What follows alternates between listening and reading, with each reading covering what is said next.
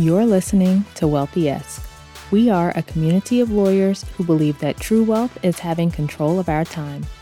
I'm Rho Thomas, and as a busy wife, mom, and former big law associate, I know all too well the tension between the culture of the legal profession and pretty much everything else you want to do in life.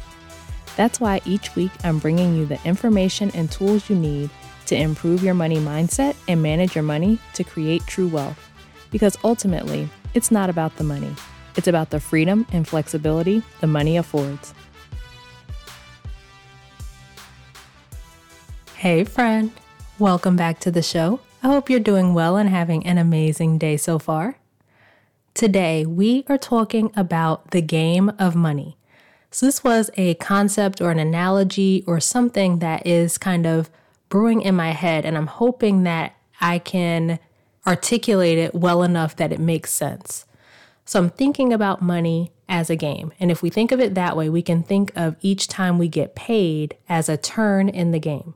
And then the money that we keep is like our points in the game. And the key is to maximize each turn that we have to move us forward on the game board and to earn more points. But many of us aren't doing that. Many of us are staying stuck in the same place turn after turn. So my kids love playing Trouble, and if you've ever played, you know that you have to roll a 6 to even get out of your home space to get on the board and start moving around. So you can sit there for turn after turn, rolling everything but a 6, and it can feel really frustrating because you're not moving forward, like you're just sitting there and there's nothing you can do about it. That's exactly how many people are approaching the game of money. You're sitting there turn after turn, not moving forward, feeling frustrated, and you think there's nothing you can do about it, so you're not doing anything about it. You get paid, and then you go and spend it all on DoorDash or Amazon or trips or whatever the thing is for you, and then at the end of the month, we end up in the same place that we started in, right? Haven't moved forward in the game, haven't saved anything, haven't paid off any debt. Staying stagnant doesn't feel good. It feels really frustrating. And to be clear, I'm not saying not to spend on those things. I'm just saying I want you to spend in a way that still allows you to move forward on the game board with your finances to earn some of those points. I had a conversation recently that I think helps to flesh this out a little bit. So I was talking with one of my couples clients where one spouse is a lawyer and the other spouse is in a position where he can work overtime. And in the year before we started working together, he had worked so much overtime that he made $60,000 above his base salary. And he was saying that the overtime just wasn't worth it. He was away from home more. They didn't want to do that anymore. And here's what I asked him. If they had used that $60,000 to move themselves forward, if they had paid off $60,000 of debt or they had saved up $60,000, would it still feel like the overtime wasn't worth it? And he was like, well, yeah, if that was the case, then it definitely would have been worth it.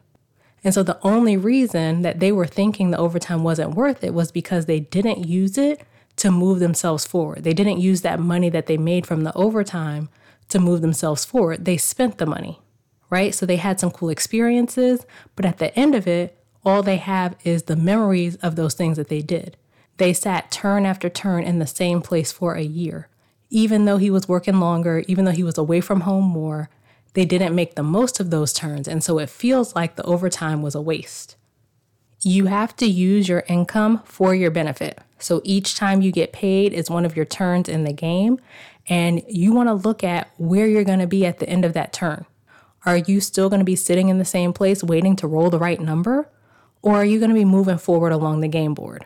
And I know this isn't a perfect analogy because there's no real winning in the game of money. Like, I guess if there was a winning, then it would be like the ability to retire or to do something else because you're financially in a position to do that. But the main point that I'm trying to make here, which I've said many times before, is at the end of each month, I want you to be able to see that you've moved yourself forward financially. You've paid off some debt, or you've invested, or you've saved. You have something to show for the money that you made. You've built on what you did the previous month. That is the key to money. So no more staying stuck in the same place month after month, turn after turn. It's time to make the most of your paychecks. It's time to make the most of each of those turns and move yourself forward. Because if you don't, you're just going to stay in the same place and feel frustrated. And if you don't know how to do that, let's talk about how we can work together. Just head to rhothomas.com/call and schedule your consultation. All right, that is it for this week's episode. Come connect with me over on social media. You can find me on LinkedIn, Rho Thomas, and Instagram at I Am Rho Thomas. Subscribe to the show and leave a review, both of which help more people to find it. And please think of a friend who could use this information and share the episode with them.